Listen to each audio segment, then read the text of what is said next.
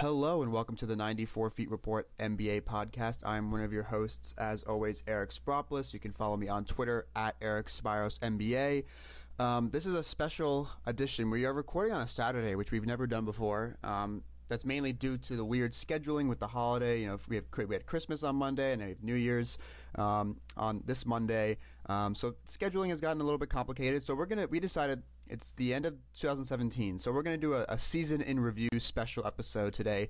It's only focused on the 2017-2018 season so far, but we're going to run through some categories, have a little bit of fun with it, kind of review the season, a season that's you know pretty much three months in so far. So we we have a pretty good idea of who the teams are, which players have improved, you know, which teams have disappointed and stuff like that. So we'll go through those categories as well. And I want to remind you, we're still brought to you by Draft.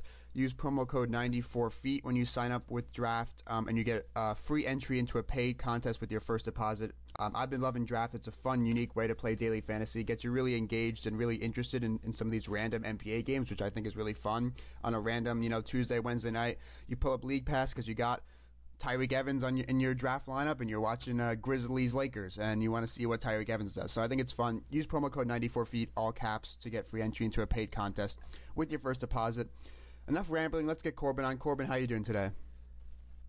Hey, pretty good, man. Pretty good. Like you said, holidays have been crazy, but glad to get started on this and, you know, do a fun little um season in review kind of pod. Kind of interesting outlook here, you know? Yeah, and so this is a mix so we're not we don't we're not doing our usual six segmented show, but we we have prepared you know some kind of notes, but they're really not detailed. We're trying to we're trying to still trying to keep that free flowing and fun kind of style that we use, we usually have in our later in the week episodes. So we're not going to bog you down with some crazy stats, but we're going to have a little bit of stats just to kind of back up you know our our winners in these categories and how it's going to set up uh, is one of us will introduce uh, a category, and we've got nine categories, and uh, then that person will kind of throw out the potential options or choices, and then we'll throw it to the other person to pick their winner, and then we'll throw it back for the other person to pick their winner, and we'll go back and forth like that. So, with that being said, let's start off with. We're going to start off on the team side. So we'll start off with most impressive team so far, just on the 2017-18 season. So here's some potential options that I came up with for most impressive team of the year. I've got the Boston Celtics, who are first in the East, even with losing Gordon Hayward in the first quarter of their first game. Um, and you can throw in the fact that they have they have had the best defense in the league for the majority of the season, um, using that to win a lot of games. They've had a lot of games played, the most in the league as well, and they're still holding up pretty well. And the fact that they're doing it with Gordon Hayward, who I think is, is arguably their best player, if not their second best player, a close second they're doing all that without him. That's that's the first option. The Indiana Pacers, who have fallen off recently, I think they've lost three three or four in a row. Uh, but really, just the most impressive aspect of them is one, they have the seventh ranked offense, and two, just the the rise of Victor Oladipo and other guys like Domantas Sabonis. I mean, but it's really Oladipo who could very well become an All Star starter, really. Um, but is certainly going to make the All Star game. Certainly the front runner for most improved player of the year. So I think that the fact that he's improved with Sabonis as well, and the fact that they have a, a, an elite offense and they're still comfortably in the playoff picture in the East, that's very impressive to me. Staying in the East again, a lot of East teams here. Um, Detroit Pistons, I think they've been you know hit or miss recently, and they've been dealing with some injuries. Reggie Jackson just went down. Uh, Avery Bradley's missed the past you know week or two, um, but they've had some really quality wins. If you remember, you go back, they won that back to back against the Clippers and the Warriors in LA um, when the Clippers were healthy. Um, they went into Oklahoma City and beat the Thunder. Um, they've had some really impressive wins, and I think that the fact that they're doing this well, a team that most people predicted to maybe make the AC is really impressive, in, in my opinion.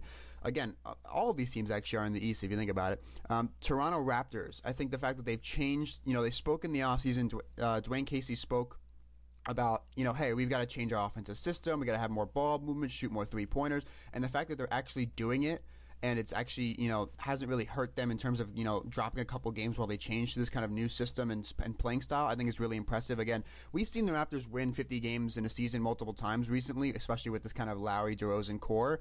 But the fact that they've actually changed their offensive system to give you more hope that they can do it in the playoffs, I think is very impressive as well. And finally, I added a, a, a late late second. Um, last minute kind of addition to the options list, and that's the Chicago Bulls because just recently they have they have been the best team in the league record wise recently. They they were three and twenty a couple of weeks ago, and now in Nikola Mirotic comes back, and now all of a sudden they're thirteen and twenty two. I mean, what an incredible turnaround from the Bulls. And you know, you could say it's hurting them in the long run, but right now in the short run, they've been one of the best teams in the league over the past couple of weeks, and you know they're just playing really good basketball. So I think that's really impressive. That when you're three and twenty, it's like, oh, you know, this season's lost, but they get Mirotic back, and you know, Mirotic is a good player, but no one expects him to go on this kind of insane run. So for that reason, those are the options I have. No team in the West, so if you want to throw out a West team, by all means, go ahead. But who do you think is the most impressive team of this season so far? You know, I'm right with you. The fact that most of these impressive teams are on the East. I don't really have a Western team. I'm like, wow, you know, you've really done better than I thought. So I'm right there with you on the Eastern Conference. With that being said, I'm I the way that they have overhauled their offense, and I was one of the many um I want to say detractors. I didn't think it was going to work well. I thought that DeRozan was kind of who you know, a range shooter who takes a lot of shot attempts. You know, he moves the ball some. He averages like four assists a game, but he's pretty wide in who he is. And Lowry, the same kind of player who it will turn on. You he's down come playoff time. Verdict is still on playoff time, but the fact that all the players have bought into Coach Casey's philosophy and really changed that style and become a more um, egalitarian open offense, which and have really embraced it is, is something to be admired. And also the fact that they are a, a league bet 13 and 1 at home. They're sitting second in the Eastern Conference at 24 and 2. They've been play style while taking nothing away in the win loss column. And that to me has been most impressive on their end. Indiana also gets some points for me because I'm sorry with that roster. I mean, no one saw. I mean, not no one. You know, I didn't see seventh best offense coming out of that. Victor Oladipo has really just stepped up another few gears, and you're right, he could be all star starter and uh, most improved player. In fact, I think he's number at it's probably gunning for that um, most improved player as much as he is. So so that's one. And Boston too. Boston improved not only because they've weathered the loss of their number, like you said, number one, but they're also still at the top of the standings at 29 and 10. This is without with injuries to Hayward, to Jaylen Brown. Um, Kyrie's been a little more inefficient. He's been pretty much the same player. Cleveland that big a load. Jayson Tatum's been impressive. You know, and, and Marcus Smart, even with the flop he did against Houston, I wasn't a fan of that stuff. But anyway, um, Boston's Boston's really been good. But after gonna have you don't make a move as big as they have offensively, just overhauling their whole system, while taking nothing away from wins and losses and being second in standings as they are. And who knows at this point in time, you know, 13 13 at home, you know, in their last 10, they're seven and three. That that's impressive. So they, they get my nomination. Yeah, I mean it's tough. I, I, I almost want to give points to almost every team here. Um, I think I think I'm I'm going to go with the Celtics overall with the Raptors close second. I, I do agree that changing an offensive system as much as they have. Um, and having it not sacrificing the win, in the win loss record, um, and also just it just they're first of all they're more fun to watch th- th- playing this way, and they've had some other guys step up you know, OG Anunoby has been really impressive off the. Uh, you know, he's actually been starting a lot recently. Um, he's shown some really good three and D potential and looks like a great draft pick in the in the mid twenties for the Raptors there. Um, but if you're talking about rookies and the Sixers aren't on this list because I think they've been relatively disappointing for most people. But we've obviously got Ben Simmons, and we'll talk about rookies later in our storylines of the of the of the season so far category. But you have to talk about Jayson Tatum, and, and not only Tatum, who's been incredible. I mean, he's I think he's leading the league in three point percentage still, um, putting up almost 15 points a game. But it's not only him; it's the other young guys. Jaylen Brown, before he, he's been injured recently, has been really good, stepping up for them. Marcus Smart, who is terrible offensively in terms of his shooting and really can kill an offense, but his defensive ability, his just awareness, his hustle, you know, that kind of Patrick Beverley mindset has been huge for them. And, and you mentioned, you know, Kyrie Irving has kind of been the same player. You know, he started off the season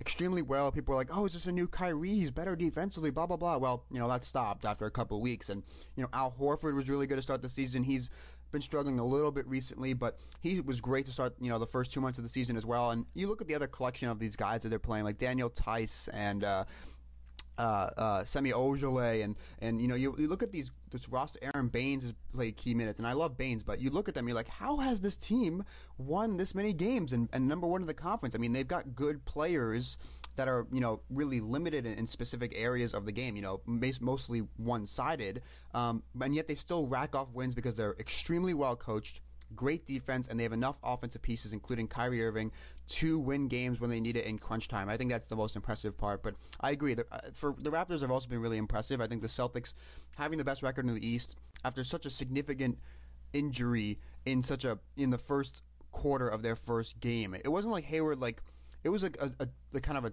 traumatizing injury when they saw his ankle like that. And then I think that the fact that they recovered, they won 16 straight. I mean, all that being said, I think the Celtics are the most impressive team in my opinion. And you know, I hate to do this. I hate to jump from most impressive and being really happy and positive to going to most disappointing, but you know, we've got to talk about the other side of the coin here. And there aren't as many teams that I've put in this most disappointing category, though there are some clear, clear disappointing teams. And I, I'm sticking in the East, and it's the Charlotte Hornets. Now, I guess maybe for some who didn't expect the Hornets to make the playoffs, they, they might not be as disappointing as you expected, but a lot of people, including myself, had them to make the playoffs, I picked them to make the playoffs before the season started. And to see them at 13 and 22, um, and I know it's funny because just last night they beat the Warriors in in in uh, Oakland. Um, they actually really good game. Dwight Howard was a monster, and they actually won um, in Golden State, which is shocking. But they're still 13 and 22. They have the 19th ranked offense and 14th ranked defense. And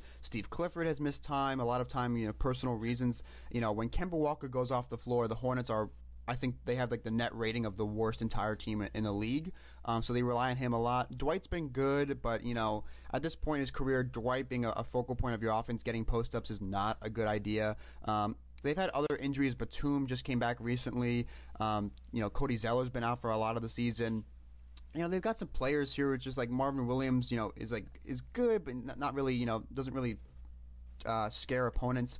So the fact that they're 13 and 22 when I expected them to make the playoffs, that leads them as an option for most disappointing team.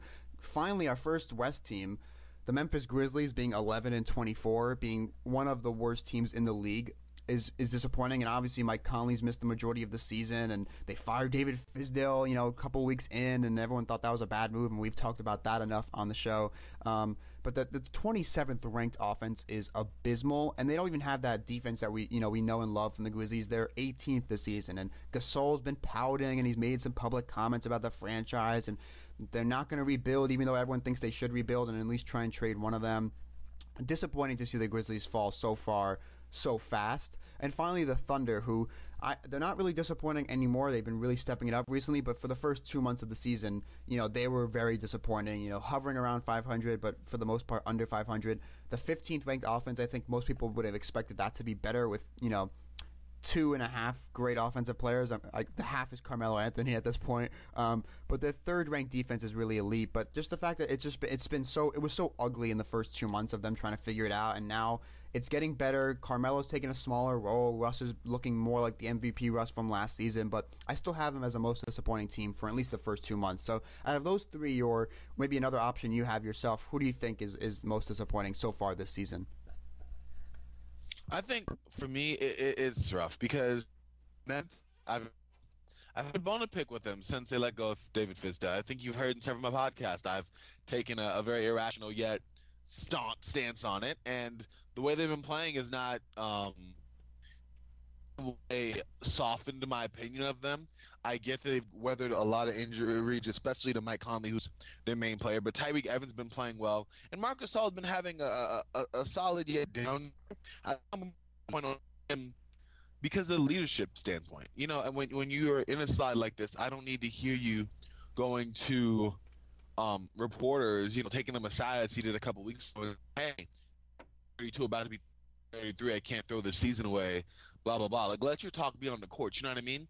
And having watched a couple of their games in depth, he has had some some really solid games, but he's also had games where he's really passive and really lets Tyreke Evans, who's having a career year, take over. And so for me, I, I don't know. I I, want to say they're more di- the most disappointing because of how they've been playing. But if my expectations weren't super high for them, I figured they'd be fighting for the eighth seed in the West, and I figured this might be the first year they missed the playoffs entirely on that side in like seven, eight years. So I can't really get too mad about them. Charlotte, this actually having a nice little debate with you, going, "Hey, you know, Charlotte's not the disappointment, man. They're just going through some injuries right now. They'll pick it up. They'll get together. You know, fast forward two weeks. You know, seven and fourteen in the conference, and then ten at home, three 12 on the road.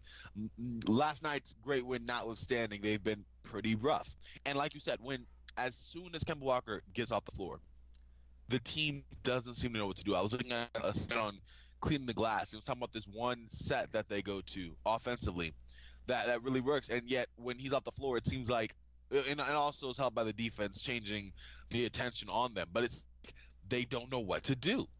And you know, you can't have a team so reliant on a Kemba Walker who has to do so much. And you know, we don't talk about a lot, but he, he is kind of injury prone. Not not not con level, but he's injury prone. And also Dwight Howard, who in his 12th, 13th year, we're still playing the game of oh, let's give him in the post and let him go to work. You know, even though he has developed this face-up jumper, which he um, deployed to great effect against the Warriors, that was giddy watching that. But uh, rambling aside, I'm gonna have to say Charlotte. Um, I figured they'd make some more noise in the Eastern Conference. I actually had them penciled in as a seventh, eighth seed. Um, in the East right now, you know they're 12. Um, they can playing at this 37% win pace.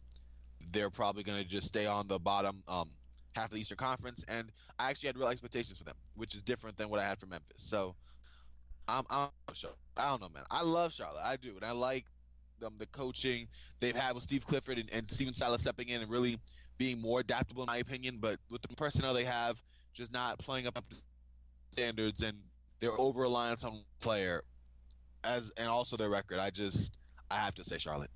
You pretty much took everything that I wanted to say. I have to agree with you. I mean, I. Oh, I'm sorry. I mean, no, it's perfect. I mean, we we have share the same thoughts. I mean, we both we both were pretty in agreement about the Grizzlies coming into the season. I just didn't think they were going to make the playoffs. I mean, I thought they'd be a ninth, maybe tenth seed, and obviously I didn't expect this. But this is not for the Hornets, I had them as like a six seed. I had them comfortably in the playoff spot, and they are very close to the Grizzlies in record. So in terms of when when when looking at it from the expectations I had for these teams coming to the season, the Hornets are more disappointing for me, and and the fact that you know Michael Carter Williams has been just abysmal, and that's a key reason why when Kemba's off the floor and, and Carter Williams comes in, they're just a terrible, they're just a terrible team. Um, but relying on Kemba Walker so much and when he goes down, and Kemba Walker's a great player, and you know maybe the rec- maybe the team's record will hold him away from being an All Star again, but he, I mean, his importance for that team is clear. Um, and then Dwight Howard, you know, y- you take the good and the bad with Dwight really, and sometimes you know some nights it's really bad, a lot of turnovers and you know poor post ups that just result in, in bad inefficient offense, and then sometimes you get the good nights like last night against the Warriors. But for me, because of expectations coming in, I'm going to go with the Hornets. Um, and let's go through two quick categories. I think that won't warrant as much discussion, but let's go to best game of the season so far. And I've got four that came to the top of my head, but it's kind of hard to remember a lot of really great games. So if you have any that I forgot, please feel free to throw it in. But I've listed these four as potential best games of the year. So Rockets Warriors on opening night went down to the wire, really went down to Kevin Durant by 0.02 seconds, missing, uh, being late on that jumper to win the game. Celtics Warriors from that uh, Thursday night it was in November, I believe. Um, that was a great game that the Celtics actually came back at home against the Warriors. Then Christmas Day we had two options. I think Celtics Wizards and or Rockets Thunder on Christmas Day were both great games that came down to the stretch.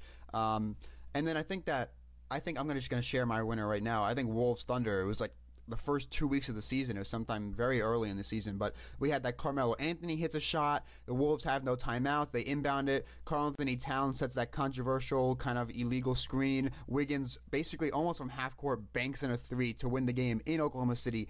That's my winner for game of the year so far.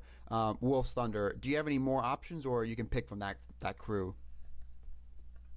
You know, it's funny. You assembled a, a great cast of games that that uh, something like I said, the Wolves Thunder. I had almost completely forgot about. And that game was one that was like, oh my goodness, it went down to the wire. But I have a game from this past December. Um, the you know both teams 14 and 14, Thunder versus 76ers. The three overtime game where Oklahoma prevailed 119-17. I don't know. For me, that game has to be up there. Not even for the three overtimes, but you just had tremendous performances down the stretch. Even as they were, you know, teams started back with 34 points, eight rebounds, six assists.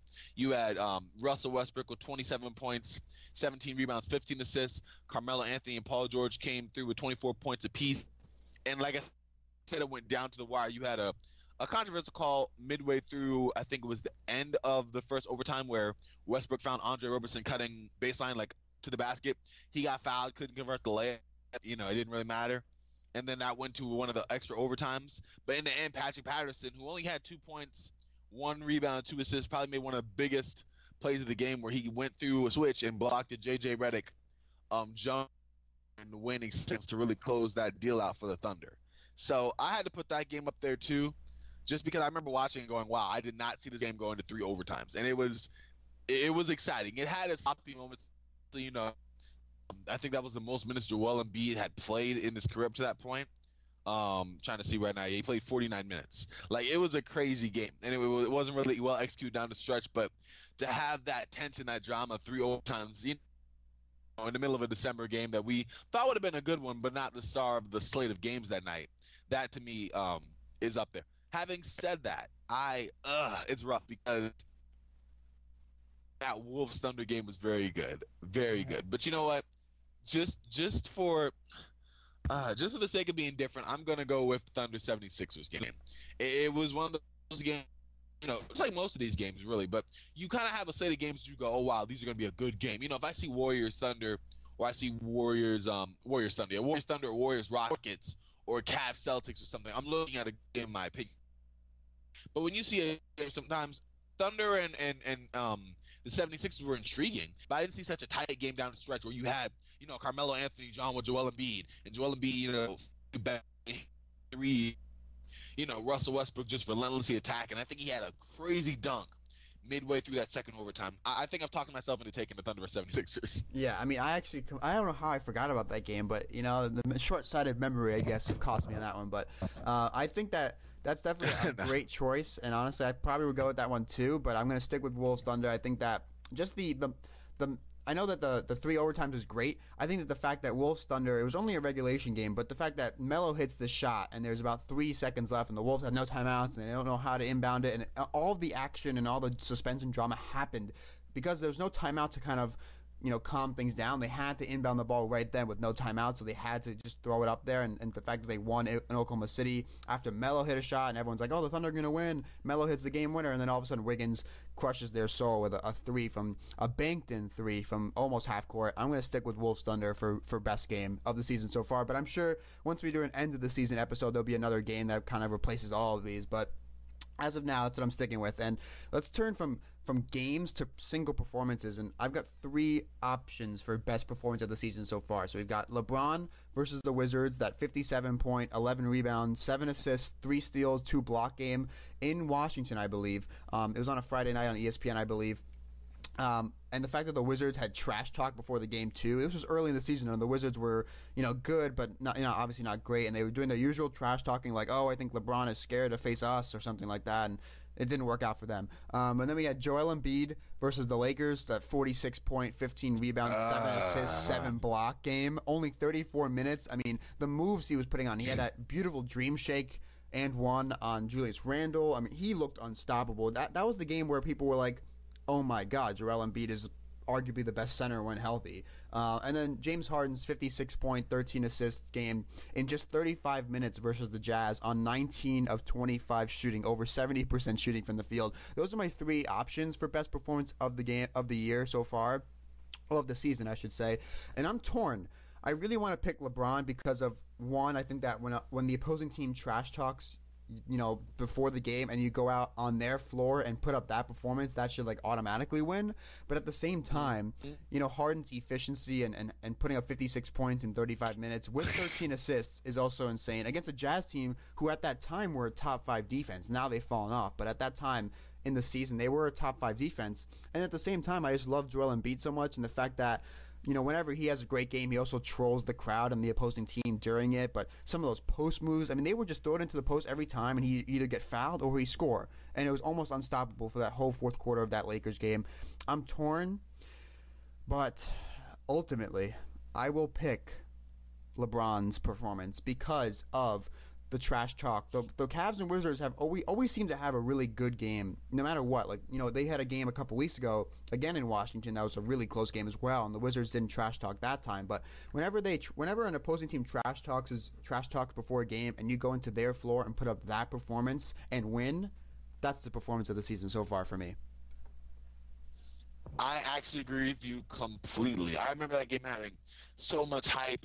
You know, watching the jump and seeing um, Rachel coach interview Bradley Beal and John Wall, and they were saying, "Yeah, you know, we're the team that there's that people are scared of, and we're on the rise, and blah blah blah." And and to have a game like that, not only a, a great game statistically, but that to me was more of a when he had um, a Bradley Beal or even an Otto Porter or John Wall on switches, he would immediately take them down to the post and just go to work. When he had a, a, a Marcin Gortat or um, draw him out and just hit some clutch jumpers, and especially down the third quarter, down the stretch, because it was a good game. He he completely took over, and I don't think at the end of the game we were all looking at the Warriors like, yeah, you should like, do not come talk to King like, oh yeah, this is how you know it's gonna be. We had a tight game last year, and actually last year's game. Sorry to to, to go on a tangent here. Last year's game was pretty good. Remember that corner three run hit to to tie the game up. Yeah. That that was that was crazy. But anyway, going back to this one, I have to go with this. I I was mad that you brought Joel Embiid against my Lakers, man, because I watched that game and um it was just to see him just thoroughly take us apart and you know the Lakers just kind of seemed like we didn't know what to do and we didn't. So that in itself was was one thing, but also his efficiency, like you said, was good, and that also brings me to I saw the first half of that game, and the dude was just scoring at will. He could not be stopped, and you know James Harden goes in streaks like that. He can get game where you know everything's going in. He's mad efficient, but you know that uh, efficiency while also sharing the ball to the tune of 13 assists in a game against a very stout defensive team at the time uh, you get points for me on that. Even though I don't know individually match up, you know, it's great, but I don't know if I knew that lockdown defender that was really stopping Harden. And so for me, on that note, I'm going to go LeBron. I mean, he's kind of the favorite in that one. 57, 11, and 7 don't really mess on a spin game. You know, this was a lot of talk leading up to it. It really filled the hype. And you had a statement game like LeBron did, and he gets the W on 57 points, man. That, yeah, that yeah, I think it's the trash talking component from the Wizards that really makes me pick yes. LeBron's game. I think I think if he had done it against the Wizards and there was no hype or no trash talk, it obviously would be a great performance. But the fact that we knew that the Wizards were trash talking and he must have heard those comments and then came out and did that in Washington and to get a win, that's performance of the year for me. But let's look at the let's look at the step take a step back and look at the grand scheme of things and we're going to go back to the offseason think about some moves that some teams made and we're going to do best and worst offseason additions. Let's start with the positives for best offseason addition. I got a couple of uh, you know individual cases and then i've got some other you know less notable players to name but in terms of you know the notable you know offseason additions i've got jimmy butler who you know during the, the start of the season the wolves were you know around hovering around 500. They figured it out some nights, other nights they didn't. Jimmy Butler was still, you know, uncomfortable. People were complaining he wasn't getting enough shot attempts. He wasn't being the go-to guy. They figured it out. Now it's really Jimmy Butler and Karl-Anthony Towns are 1A and 1B, and Wiggins has taken that step back, and, and, and rightly so.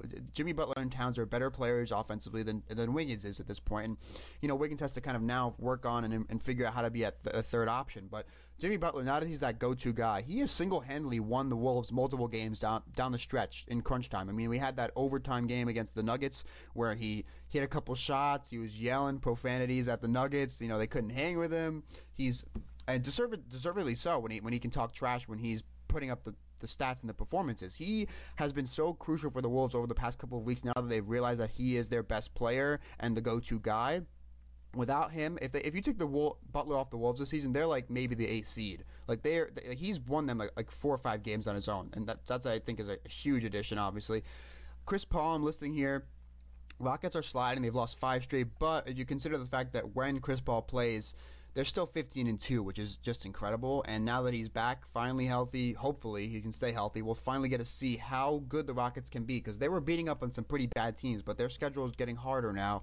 More games, back to back. They play the Warriors uh, next week, so we'll see how good the Rockets can be. But the fact that they're 15 and two when he plays has to put Chris Paul on this list. And then you mentioned Tyreke Evans before when talking about the Grizzlies. The Grizzlies as a team have been injured and really disappointing, but Tyreke Evans is having a career year. 19.4 points, 5.1 rebounds, 4.4 assists per game. He's shooting 41% on threes, which I don't think anyone would have predicted going into the season. And then if you look at some of the advanced stats, he has career highs in all of these PER, box plus minus, win shares per 48 minutes. They're all career highs, and this is what like his ninth season in the league or something. So the fact that he's doing that out of out of nowhere, and you know, couldn't actually help the Grizzlies if they want to trade him and get some, you know, get an asset. They could probably potentially get a first round pick for him, depending if he continues to play this well. Um, I think that that's really incredible. So I'm putting him up here for best offseason addition. And then some less notable players or p- players who signed for basically the minimum or, or you know pretty cheap contracts. Luc Mbah a Moute, he's been missing the past couple of weeks, and the Rockets' defense has completely fallen apart. So what he does for their defense is huge. Aron Baynes has been huge for the Celtics as a physical presence who can rebound the ball and kind of somewhat defend the rim. You know, more physical than Al Horford is, and you don't want to make Horford, you know, defend the rim at a physical level because that can wear him down. Raymond Felton, I think, has been good for the Thunder as a, just showing up that backup point guard position, which was so terrible for Oklahoma City last season. So he's been crucial, even though he plays a relatively small role and will never really shock you every night. And then CJ Miles, we talked about the Raptors changing their offensive philosophy. Well, they wanted to shoot more threes, and they went out and got a sharpshooter like CJ Miles, who isn't having a great season by any means, but he is a three point threat. He'll jack him up. I mean, you give him the ball, he's going to shoot it. That's just how it is. Um, and the fact that he's allowed them to have more spacing on the floor alongside DeRozan Lowry for stretches, the fact that he's a good shooter for a team that's looking to shoot more and have more ball movement and more floor spacing. And I just think that the, the contract's reasonable, and it was a good move for the Raptors. They they realized what they had to do and how to change their offense, and they went out and got a player to do that who's filling the role pretty much as they would have expected. So, who do you have as the best offseason addition so far? Well, first, credit to you for assembling such a great list, man. That that was across the league. You had the big players, you had the big players. I, shout out to that. That was a really good list. Some of these players, I was like, wait, I forgot all about them. So, Yeah. credit to you for that. Um, on that note, for me, it, it, Jimmy Butler's been playing very well, and he was one of those um off-season that we thought now the Wolves have their go-to player, someone who could take charge down the stretch, you know, get you those W's. You know, Jimmy gets buckets, and you know, in clutch time moments, I think the Wolves were one of the worst teams last year when it came to that. So that, that was really proving himself and shown why he is who he is. These last, what I want to say, over the stretch the last ten games, he had like, like you said, four or five games where he's really just single-handedly won it. But I have to say Tyreke Evans, and the reason I say because the Grizzlies got him on on a really oh a vet. It wasn't a vet minimum. I think it was close. It was a really like low, you know, um, low risk, high reward kind of contract. You know, taking a chance on top if he can have juice left, could possibly, you know, spice up their bench, spice up their starting unit when he's in, that sort of deal. And he has just exploded. And he's still only 28. He's played himself up to a place where he could get him. All they can help the Grizzlies right now, as you said, because with the way he's playing, and the fact he's only 28, he could still be a part of a, of a team of a contender's plans right now and the immediate future because he still has a little bit more, but of in his prime if this is it. And we talked about this three weeks ago, if I remember. He's still shooting 41% on threes. I don't think we thought he'd be shooting this well from deep play into. I mean, we expect some regression, and sure, again, I say the same thing I said three weeks ago. That regression is sure to come, but um, right now at this time, it, it, it hasn't happened yet. And he really is the focal point of the group. Gasol down to. He's been unstoppable scoring off the pick and roll. You know, he's really getting teammates involved. His outside shooting has really opened up his entire offensive um, arsenal because now it's not just going to the for range. You that pick or you sag off, he's knocking that three down. Forty-one percent. That's no joke at this point. And I don't know the way he's been playing, just entirely career highs, as you said, across the board, and PR, which the whole. I, I I hate to give it to a team that has been just so awful because the Grizzlies have been bad. So it's like it's almost damning with faint praise to say, hey, the best offseason addition to a team that's in the drags in the NBA. But I've just been so enamored with the play of Tyreke Evans that I have to put him up there. Um, also, though, Raymond Felton is, is someone I would give a shout out to because, as you said, and I watched games that I would love to last year for the bench that they had, and you could see Russell Westbrook leave and just the offense fall apart because Norris Cole and Semaj Christon surprisingly weren't cutting it, and so now you at least have Raymond Felton still opinion shoots a little too much for a backup point guard. Like I wish he could get players more involved just a bit. But the bench stays pat with the other team's bench, and in some cases even outperforms them. And that I think is to the credit of uh, uh, lesser extent Patrick Patterson, that sort of deal. So I'm gonna cut it short. I'm gonna say Tyreke Evans just because the way he's been playing this year, just amazing. But of course, Chris Paul's there. As you said, as I said, you had a great player. I'm going to Evans. Just no one saw that coming. Yeah, I mean, I I really want to give it to Evans. I think that I'm going to stick with I'm going to go with Jimmy Butler, and I think it's only because one, I think I mean we, Butler's a better player than Evans. We just know that. Um, I know I love the I love the Tyreke Evans story. I love when a player comes out of nowhere to kind of just go off, even later in his career. I think is just an incredible story. But the fact that Butler is winning these games for a team that is most likely going to be a fourth or fifth seed, these games are important for a team that's you know chasing playoff seeding and, and really needs playoff seeding to kind of help itself down the stretch of the season. The fact that he's winning those kind of games for a team in playoff contention, in top five seed contention in the West, I think is I'm going to give it to Butler because Evans is is great, but I mean, as you mentioned, you know, it's kind of hard to give it to the Grizzlies who are, are really bad. He's putting up these numbers, but you know, I don't want to say they're empty numbers because I think he's having a great season and he can do it in crunch time. But if you look at the Grizzlies games and you know he's putting up these numbers, but they're playing you know teams they're obviously losing a lot. Sometimes these are kind of empty stats you know, I, I don't want to take anything away from Evans, but the fact that Butler's doing this in games that really matter for a team that's fighting for, you know, their playoff seeding every night on a nightly basis because of how close the Thunder are and other teams like the Nuggets and every team like that chasing the Wolves in the in the seedings for the playoffs. I think that the fact that Butler's winning those ton of games in crunch time will allow me to give it to Butler.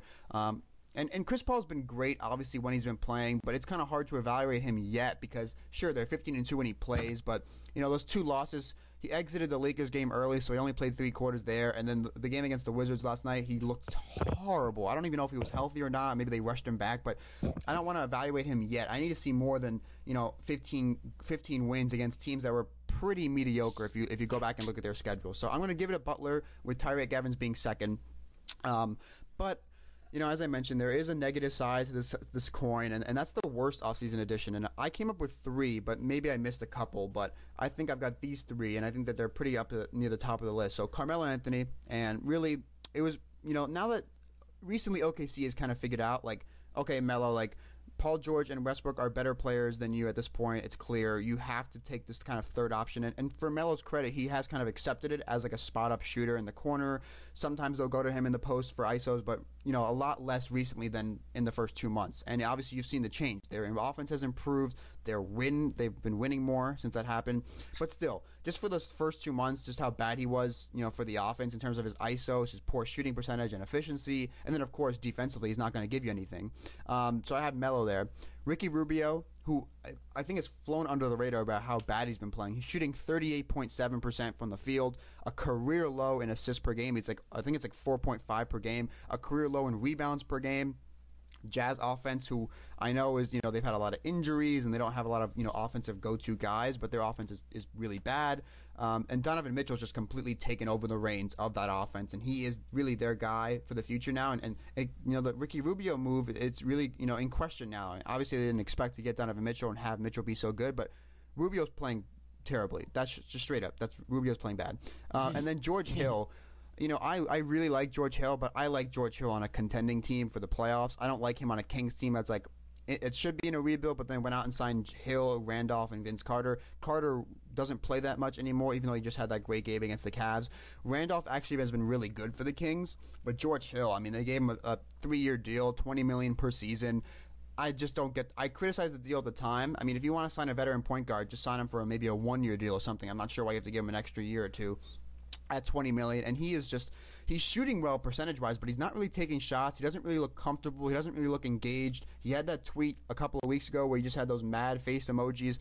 I think George Hill's up there as well. I'll just say my winner right now is still, as of right now, I'm going to stick with Carmelo because of the first two months, because the majority of the season, which is what we're evaluating, he he has just been bad for the Thunder. But I think that if you ask me in a couple weeks, I think I go with Rubio or Hill because as Carmelo will continue to become a third option and be more comfortable in that role, I think he'll be less disappointing or less negative for the for the Thunder offense. But right now, because so for the majority of the season so far, he's been bad for them. I'm going to stick with Carmelo with with Rubio a close second. Okay, I'm with you on that. I do have um one play I'd like to add, and, and maybe just from my vantage point here, but uh, have we talked about Kentavious Caldwell Pope? Oh boy. I, I feel I feel we have to add him there. I, I mean, yes, watching Lakers, pretty. I don't know, especially with the way that Avery Bradley was playing with the Pistons this first um first stretch of games. He was he was really solid. So see him really flourishing in Detroit. See him here with Caldwell Pope, and this is you know him playing fresh from jail aside and you know having a monitor around his leg and all that extra accessories that that don't really factor into his play. But we're you know one year million dollar deal, and yet you're only averaging 11 points. Horrible efficiency. Um, well, right now, in fact, he's shooting. It doesn't look. I mean, it looks kind of rough. It's 40% from the field, 33% from three. But players that he somehow looked worse when you're actually watching him. You know what I mean? Like you go at the end, you're like, oh wow, that wasn't that bad. But I mean, he had 11 points. Um, he's averaging uh, one six and 3.2 rebounds. So he's only getting you points. He's barely getting you that. He had a, a, horrible stretch yesterday where I think he tried to throw the ball off the backboard and it kind of slipped out his hands in a major way because it hit the top of the like and then like Jersey, like his hands were the problem. Like, dude, you're the problem. I don't know. I'm a little fired up on that, but you know, we, we penciled him in as, as, as a two guard that hey, it's kind of a of a um, earn it contract. We give you that year down a four year, I think eighty million dollar deal from Detroit. So we said, hey, we'll give this to you. We'll see what happens. You know, if you play really well, you could be in our plans moving forward. You know, after we go get those two max contract deal guys that LA been talking about besides the point. Anyway, but to, to see the way he's been playing, and, and, this is not what I expected from someone. I mean, yeah, 18 million in, in this day and age isn't that big considering all the contracts we have in year so much more from Caldwell Pope, and I talked about it. How hey, you know, he has a chance now to get a really good starting role and and, and be the shooter that we need. And he hasn't really been anything that we need so far. Even defensively, he's he's okay. List for me. Um, I would put him next to Rubio because for me, Carmelo's been a rough addition only because of expectations. I think that's what really got us there. And we're like, oh, Carmelo which is all anyone talked about, myself included, when he went to the Thunder. And Olympic Melo is is just the Olympics. And given that Carmelo's age, Olympic Melo is probably done. So I think having come to realization or expectation were not met, we've automatically penciled in Melo as, as rather disappointing, and he has been pretty bad. But Rubio to me never made sense when they first made the deal, and as he's played more, and just as you can see, having one of his career, I think it, it, shows even more that that wasn't a good match. I don't know. Offensive scheme wise, um, the fact that his inability to shoot the ball has come back to get him in a major way. You know, what Jazz offense is, the fact that, you know, Rubio I don't know. I, I, guess they thought that it would work. I didn't see it working then. I didn't see how it could. I mean, as you can see by the play now, he seems out of sorts at times, and there have been times when when the game in, the Jazz offense just drags in such in such a sad way. And Rubio's had some okay games, but for me, he's one of the worst offseason additions because it didn't make sense at the time. It makes for me, Carmelo at least has the opportunity of accepting a minor role and maybe becoming a player that we hope to be. You know.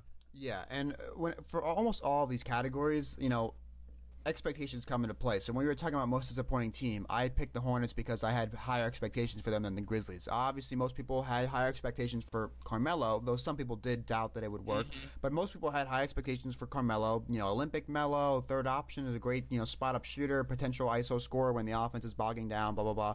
So expectations come into play. I did not like the George Hill contract. I didn't think he'd be, you know, I didn't think he would do great for the Kings. He's obviously been, you know, pretty bad and kind of disappointing there as well. I didn't, I was okay on the Rubio trade. I, I just kind of brushed it off. I was like, ah, like that's okay. It's a nice move. Um, and I had more expectations from Melo, so. I also think that just the stubbornness that he showed in the first month and a half or two months of him in his mind still thinking that he's the number one guy when it comes to crunch time. Like, I need this ISO, it's me. When he has Russell Westbrook and Paul George next to him, was just kind of just was frustrating. And I'm not even a Thunder fan. I think it was just frustrating to see how his mindset was. And, and thankfully it's changed. And someone or maybe multiple people multiple people have gotten to his head and say, you know, come on, Carmelo, like this team will win more if you just take a little bit of a step back. So I think again, as I mentioned before, if you ask me in a couple weeks, I'll probably choose Rubio or Hill or maybe even Caldwell Pope, who's been disappointing. Um, but right now, I'm sticking with Carmelo just because of the majority of the season so far, which is what we're going off of for this season in review, he's been kind of disappointing and kind of stagnating the Thunder. Um, but the next category I think is probably the most interesting that we're going to do, and it's it's storyline of the season so far. And I've got three what I think are key storylines of this season so far. So the first one is, is trades that weren't as bad as we thought. So you know, we, we obviously had two key trades in the offseason. Uh, the Melo trade was I don't think it was as key as these two because Melo's not in his prime. Blah blah blah. It was late in the in the summer. Um, actually, it was in September. Um, so we had the obviously we had the Pacers Thunder trade for Paul George, and when it, when it happened, people were laughing. Oh, Oladipo and Sabonis for Paul George. That's robbery by the Thunder. Well. Here we are. Oladipo is going to be an all-star. Sabonis looks extremely comfortable in a different role, and the Pacers have the seventh-ranked offense. I know they're not an elite team because their defense is bad, and they're only like two games over 500. But just the rise of Oladipo as an all-star and Sabonis being a, really good complementary piece has made that trade look, in my opinion, pretty even. Uh, I mean, I think it's a, a, if you if you did the trade again for Oladipo at this level and Sabonis for Paul George, honestly, I think you'd say the Pacers might actually have, have maybe won the trade, maybe. But if if at best it's even, it's even trade right now. And then we go to the Bulls trade with the Timberwolves for obviously for Jimmy Butler, who we talked about, who I think is the offseason addition. Um, and we obviously criticized the Bulls. How could they, you know, Kris Dunn showed nothing in his rookie year for the Wolves. Zach LaVine is a good offensive player. He's injured and not good defensively. That's a problem. And the Wolves actually traded the, I mean, the Bulls actually traded um, the 16th pick to the Wolves in that trade somehow. Um, but really, you look at Kris Dunn; he's been extremely solid for the Bulls. Dare I dare I say, pretty good for the Bulls as their point guard, starting point guard recently. And they don't even have Zach LaVine yet. And we mentioned them early in the first segment about surprising teams where they're going on this incredible winning streak. Um, so I think that you know that trade. I, I, wouldn't say that trade's even, but it's definitely looking a lot better than we thought when it originally happened on draft night. Um, the second storyline I have are the rookies. I mean, we talked about it before. Jayson Tatum leading, um, being a key piece for the Celtics, averaging around 15 points a game. Donovan Mitchell, I mentioned, has been exploding over the past month or so, taking over the reins of that Jazz offense. And of course, we haven't even mentioned Ben Simmons, who I think for most people still front runner for Rookie of the Year. Um, just a unique player, a 6'10 point guard who guards, you know, power forwards and wings on the other end of the floor is incredibly rare. And, you know, the Sixers have been fairly disappointing, and Simmons has kind of hit a rookie wall recently, but just his, his first two months were incredible for a rookie. But then we have to mention the other rookies like OG Anunoby, who I mentioned, Lauri Markkanen, Dennis Smith Jr., who had his first triple double last night in a win against the Pelicans, Frank Ntilikina, who looks like to be uh, an elite defensive point guard, Jordan Bell in the second round pick has looked extremely good for the Warriors. All of those players have shown serious flashes as well. So when you combine them with the other top leading rookie of the year players, you've got the rookies balling probably better than most of us expected coming into the season. And then finally, the stars on their new teams. Obviously, this summer was filled with all stars and all NBA players being traded or signing with different teams. Some got off to rough starts like the Thunder, others clicked early like the Rockets and Celtics, and then even other teams, you know, just got by figuring it out. You know, the Wolves were hovering around 500, then they said, "Oh, wait, Jimmy Butler's on our team. He's incredible. Let's make him the number one option and let's go on a, a serious winning streak here and let's kind of establish ourselves as a top four or top five team in the West. So those are my three storyline of the year candidates maybe you have another storyline or not, but either way, which do you what do you think is the storyline of this 2017-18 season so far? About three months in. So I really did like this category here. It really showed um, some interesting aspects of the season from trades and everything. I'm more with you on the trades that weren't as bad as we thought. You know, this offseason was one of the most exciting that I remember ever witnessing. Um, and having having you know just the privilege of seeing from afar all these trades. You know, um, the Kyrie going to Boston, you know, the Oladipo, um, Paul George heist that we thought. The Kris Dunn, LaVine, you know, Jimmy Butler swap, everything that you mentioned. I mean, we had such extreme opinions, and I'm not saying you, you know, most um, mainstream media at large. Oh my God, as you said, the Pacers um, just got toasted in this trade. What were they thinking? You know, people wanted Kevin Pritchard's head, and then with the the Wolves trade too, we're like, track.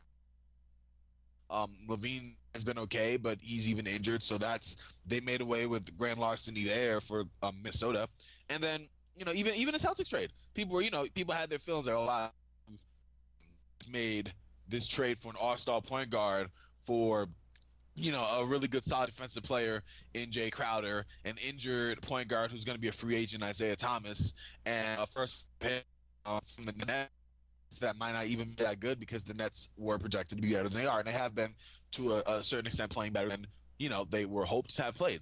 But to see how the trades have worked out now, and it's, it's been one of those things where it seems like it's kind of worked out for every team in in in, in a certain um, manner of speak. Obviously, the Thunder have been disappointing up to this point now, even though it's kind of right in the sh- right in the sh- just and George was what I think uh, the second worst shooting year of his career, but he, he's getting it together. He was talking about he had some tightness in his arm, and that's been kind of impacting him. But the Thunder have been okay. Oladipo's obviously flourished. The uh, definitely is going to be an all star, but also most improved player, number one candidate. Sabonis has just looked amazing. So on that trade, it looks almost a wash, depending on like what side you're on, because both teams have it from trade with the Wolves and the Bulls, um, the Wolves obviously got the, the closer they were looking for, the Jimmy G buckets, the kind of guy to take over down the stretch.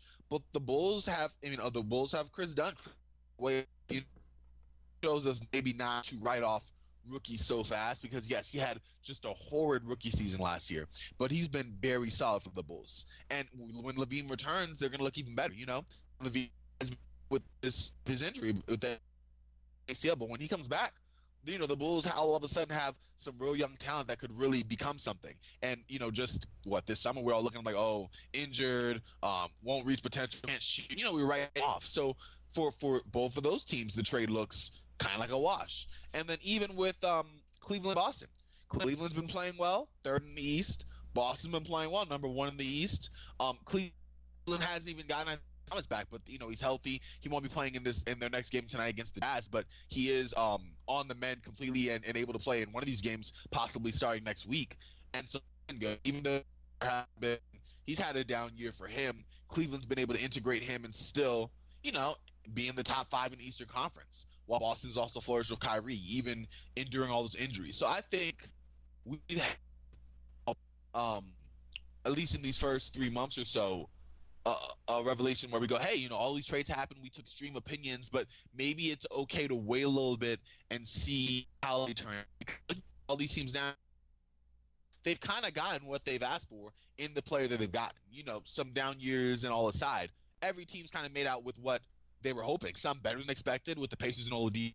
Um, some expected to an extent every team seasons have been made out fine with all these crazy offseason additions. And so I think it's probably one of the storylines, as you said, not only the trades weren't as bad as we thought, but maybe the importance little evaluate, you know, who goes where and how they'll fit because we think we know, but we may never know. And in this case so far, it's been working out pretty well for most teams involved, in my opinion.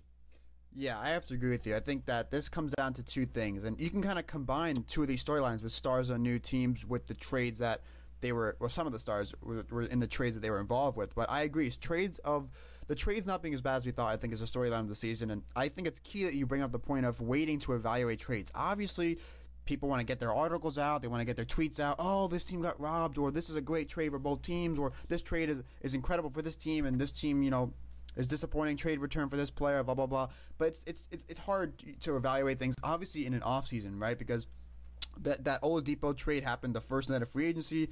The Dunn uh, Butler trade happened on draft night, so we hadn't we didn't see them play basketball for another couple of months, and then they get on the floor and Oladipo's an All Star, and Dunn looks really solid, and Sabonis looks comfortable in a different role, blah blah blah. And we're like, oh wait, these trades weren't as bad. Maybe the GMs actually saw something that we didn't, or I don't know if they expected Oladipo to become an All Star, but I mean maybe they thought, you know, oh, we, we think that Oladipo's a really good building block, which he has turned out to be.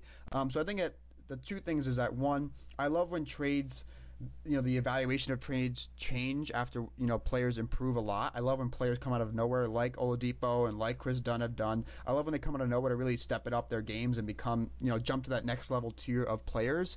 Um, but then I love when trades we can reevaluate them a couple months after they happen and see where people got their evaluations wrong. Maybe some people thought it was a decent trade for the Pacers or a decent trade for the Bulls, but I agree trades that weren't as bad as we thought, lumped in with the new stars on their new teams and how they fared so far, I think are the storylines of the season. And I think we can round this episode out with two really quick categories hero of the season so far and then heel of the season so far. And uh, I think we're both going to agree. Uh, hero of the season is LeBron. He's 33. Just it's actually his birthday today while we're recording, so that's pretty fitting.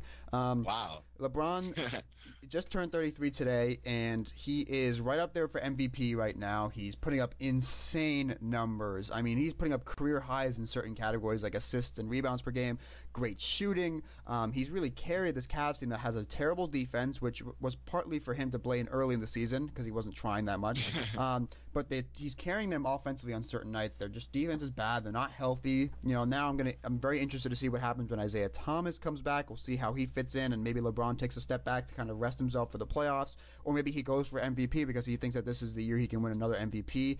Um, but just the fact that he's doing it at this age, setting career highs, nightly basis, dunks, he's dunking like he's 26. I think he has to be the hero of the season so far, and obviously the heel of the season so far is Kevin Durant. I mean, it's, it's he still makes these comments, you know, these questionable comments about you know his his kind of just people the way people evaluate him, the way his career's turned out. Like he said something I think recently was like it was his formula or something like that. You know, joining the Warriors, you know, was his formula. I don't know something. I don't remember the comments. I kind of blocked them out at this point because they're just so ridiculous every now and then.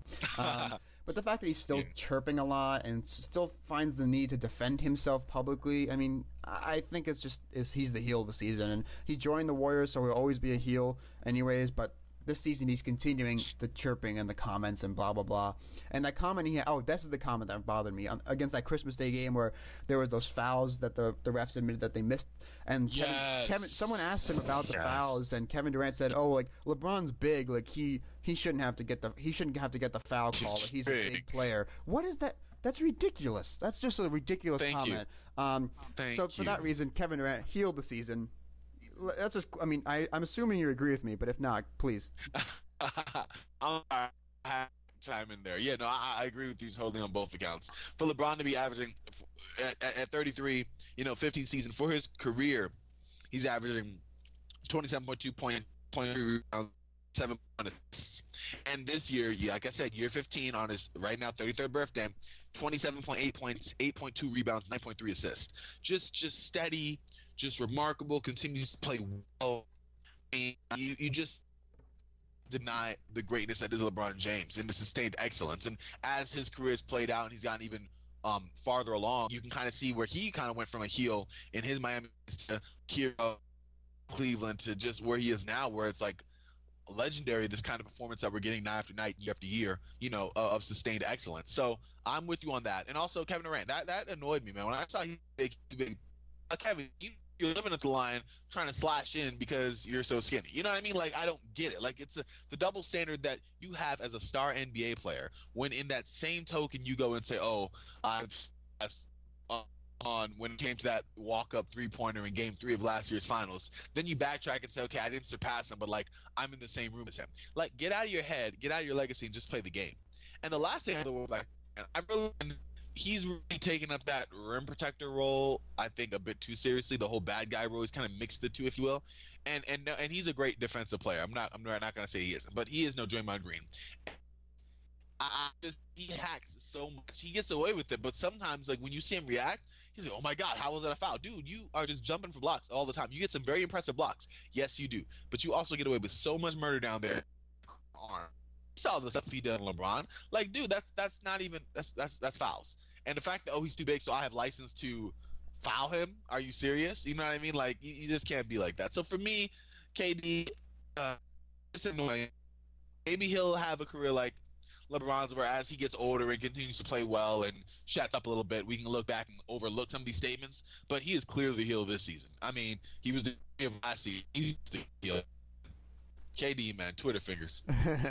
um, yeah, can, we're completely in agreement on these categories. Um, all right, so that'll wrap it up for this 2017-2018 uh, season in review, end of the year special episode. Um, it's been a great couple months of the season so far. I'm very interested to see how the second quote unquote second half of the season, even though we're not really halfway through in terms of games played, will turn out. We'll probably do one at the end of the year and see how all these categories change, or maybe they say the same. Um, but regardless, um, we should be back later next week with another episode, um, and then you know maybe the, the weekend after that we'll get back to our segmented style episode. But I hope everyone has a uh, happy and healthy New Year, has a great uh, week or so of watching NBA basketball. Um, again, you can follow me on Twitter at Eric Spiros NBA. You can check out our website at 94feetreport.com, and then you can follow us on Twitter at the 94 Feet Report. Remember to check out Draft with promo code 94feet in all caps to get free entry into a paid contest with your first deposit. Um, Corban, why don't you throw out where people can follow you? All right, I it's you know stuff like that. So definitely up there. All right, guys. Have a great week of watching NBA basketball. Have a great and happy, healthy New Year. Take care, guys.